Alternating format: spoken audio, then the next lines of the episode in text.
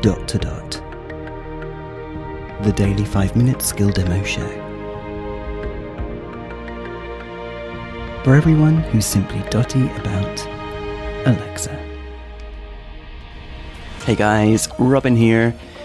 Today we are looking at a skill called Math Magic. Not maths, unfortunately, when uh, brought into the UK skill store. Math Magic, and it's your basic guess my number that I've just thought of, you know, like by taking away the number you first thought of in a complex, uh, more mathematical equation to kind of obfuscate the fact that you really are just taking away the number you first thought of. But anyway, I think it's good. Alexa, open Math Magic. Hi there. Let's do some magic. Say OK or yes to begin.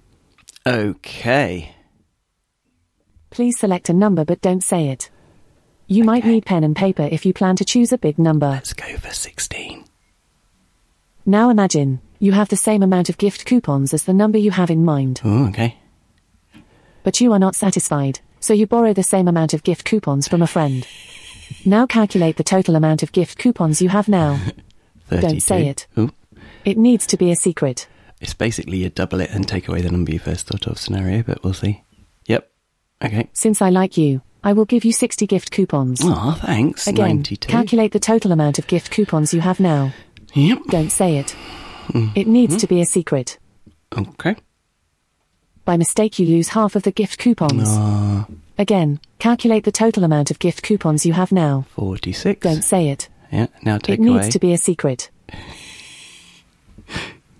yeah. Now, your friend asks for her gift coupons back from you, and sadly, you have to Yeah, return the same there you amount which she go. gave you. Yeah, there you go. After doing so, the amount of gift coupons you have is no longer a secret. yeah. And I remind you from the beginning you have kept it a secret, right? Yes. Say yes if you agree. Yes. So now we're down to Your 30. secret is that you are left with just 30 gift coupons. Yes. Yes.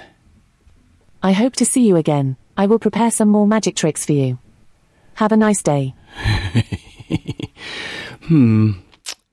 Yeah, I mean, blatant, isn't it? But anyway, it's not always gift coupons, it's a different thing each time, and obviously the numbers change each time in the scenario, which makes it kind of cute. But yeah, there you go. Impressive for an eight year old, maybe? I don't know. This is Robin signing off, and we will speak again tomorrow. Feedback, comments, demos. The dot to dot podcast at gmail.com. briefcast.fm.